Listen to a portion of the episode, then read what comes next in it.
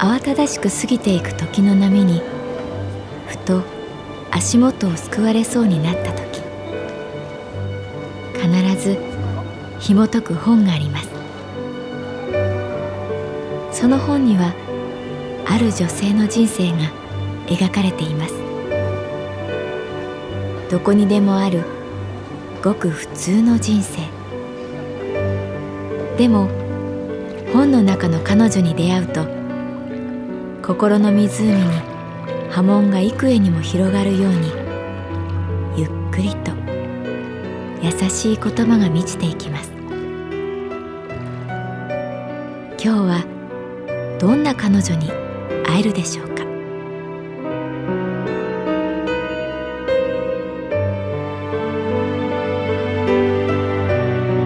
サウンドライブラリー。世界に一つだけの本。朗読は私木村多江がお送りいたします。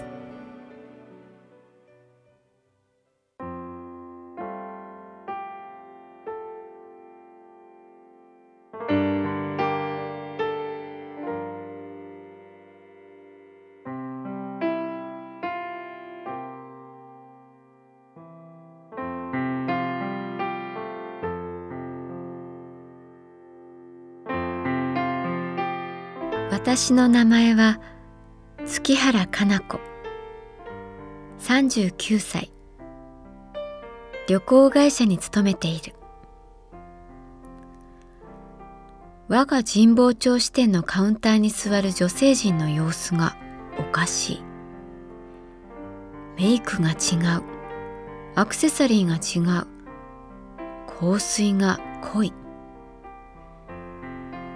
ねえ美香ちゃん。なんかみんな今日キラキラしてない？え、月原さん知らないんですか？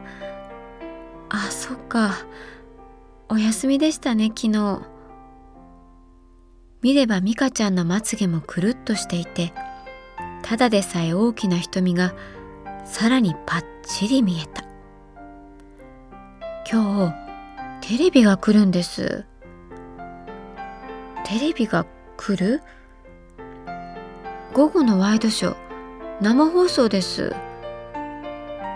ワイドショーに出るの？映るの？私たち。職場でゲットっていうコーナー知ってます？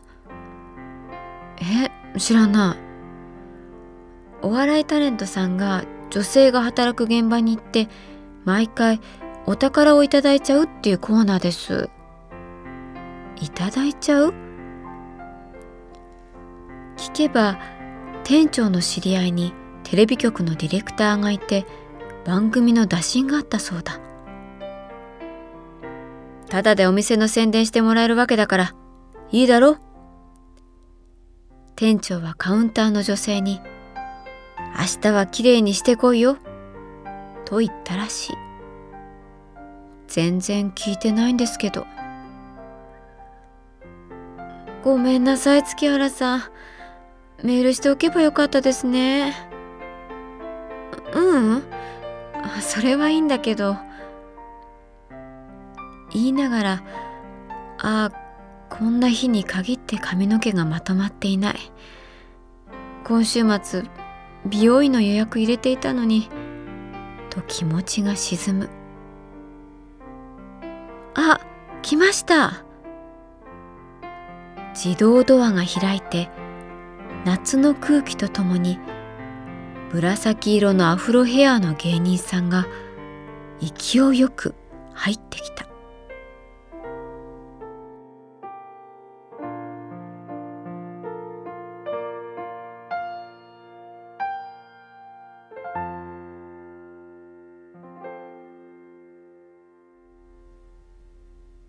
はいな職場でゲット。よろしくね。そのお笑いタレントは紫色のアフロがトレードマークで何度か深夜テレビで見たことがあった。きっと人見知りな人なんだろうなというのが第一印象だった。うわーこの旅行代理店美人揃い。あ訂正します。えー、おおむねほとんど美人です。この生放送の時間だけはカウンターにお客様が座ることなくカメラだけが私たちを見つめた。昨日のうちに誰に話しかけるのか決まっていたらしい。最年長の若松さんのところに紫アフロが近づく。若松さん明らかにメイクが濃い。目の上真っ青。口紅真っ赤。チーク入れすぎ。どんな職場っすか？そうですね。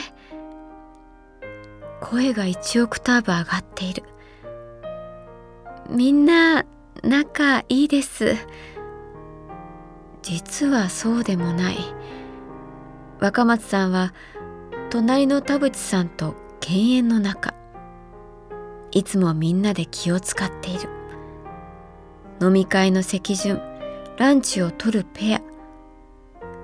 でもカウンターでは店長があえて隣同士にしている。田淵さんが「ふん」と鼻で笑った。あれれ今鼻でふんと笑ったようでしたがお隣の方このカウンターにいる人たち実は仲悪いんですか？マイクが田淵さんに向けられた。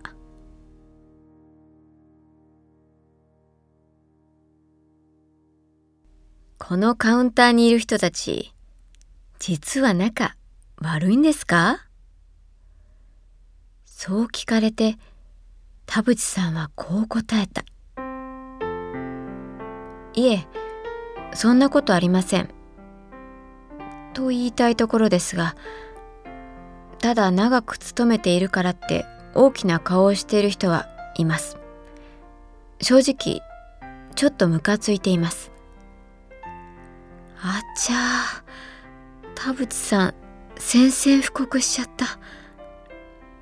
おっと面白くなってきましたね。今日の職場でゲットはとんでもないものをゲットしちゃいそうです。でズバリその大きな顔をしている人はまさか答えるはずはないと思ったがそれはこの隣にいる若松さんです。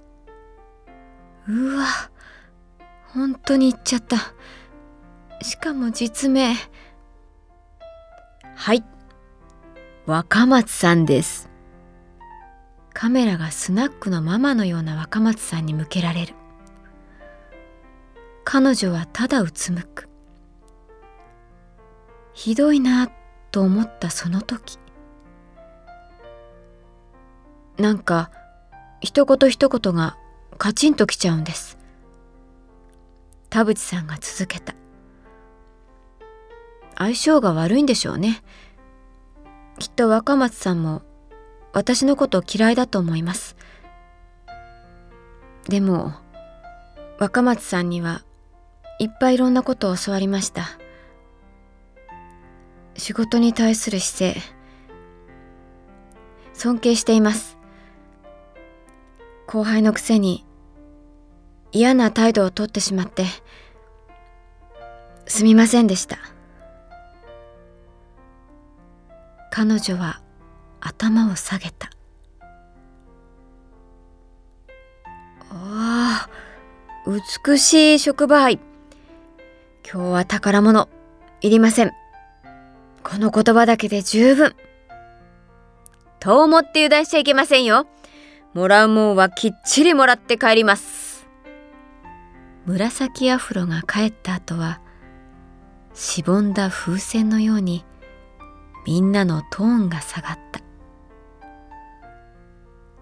た。なんでわざわざテレビの前で田淵さんはあんなこと言ったんだろう。その訳を会社が終わった後駅まで歩く間に美香ちゃんが教えてくれた。若松さん今月いっぱいで辞めるそうなんです。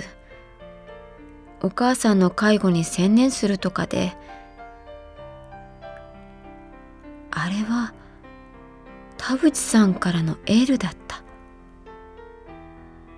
店長も実はテレビ局の人に頼んだのだという。若松さんメイクが濃いって思ってごめんなさい。きっとお母さん見てたんですね。もしかしたら紫アフロも事情を知っていたんじゃないだろうか。地下鉄の階段を降りながら彼の優しい笑顔を思い出した。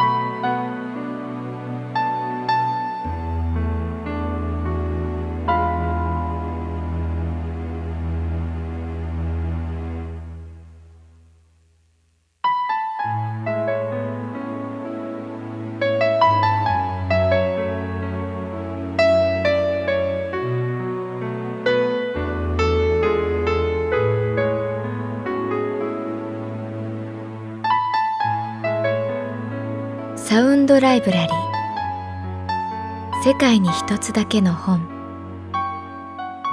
作北坂雅人。演出高橋智彦。朗読は私木村多江でお送りいたしました。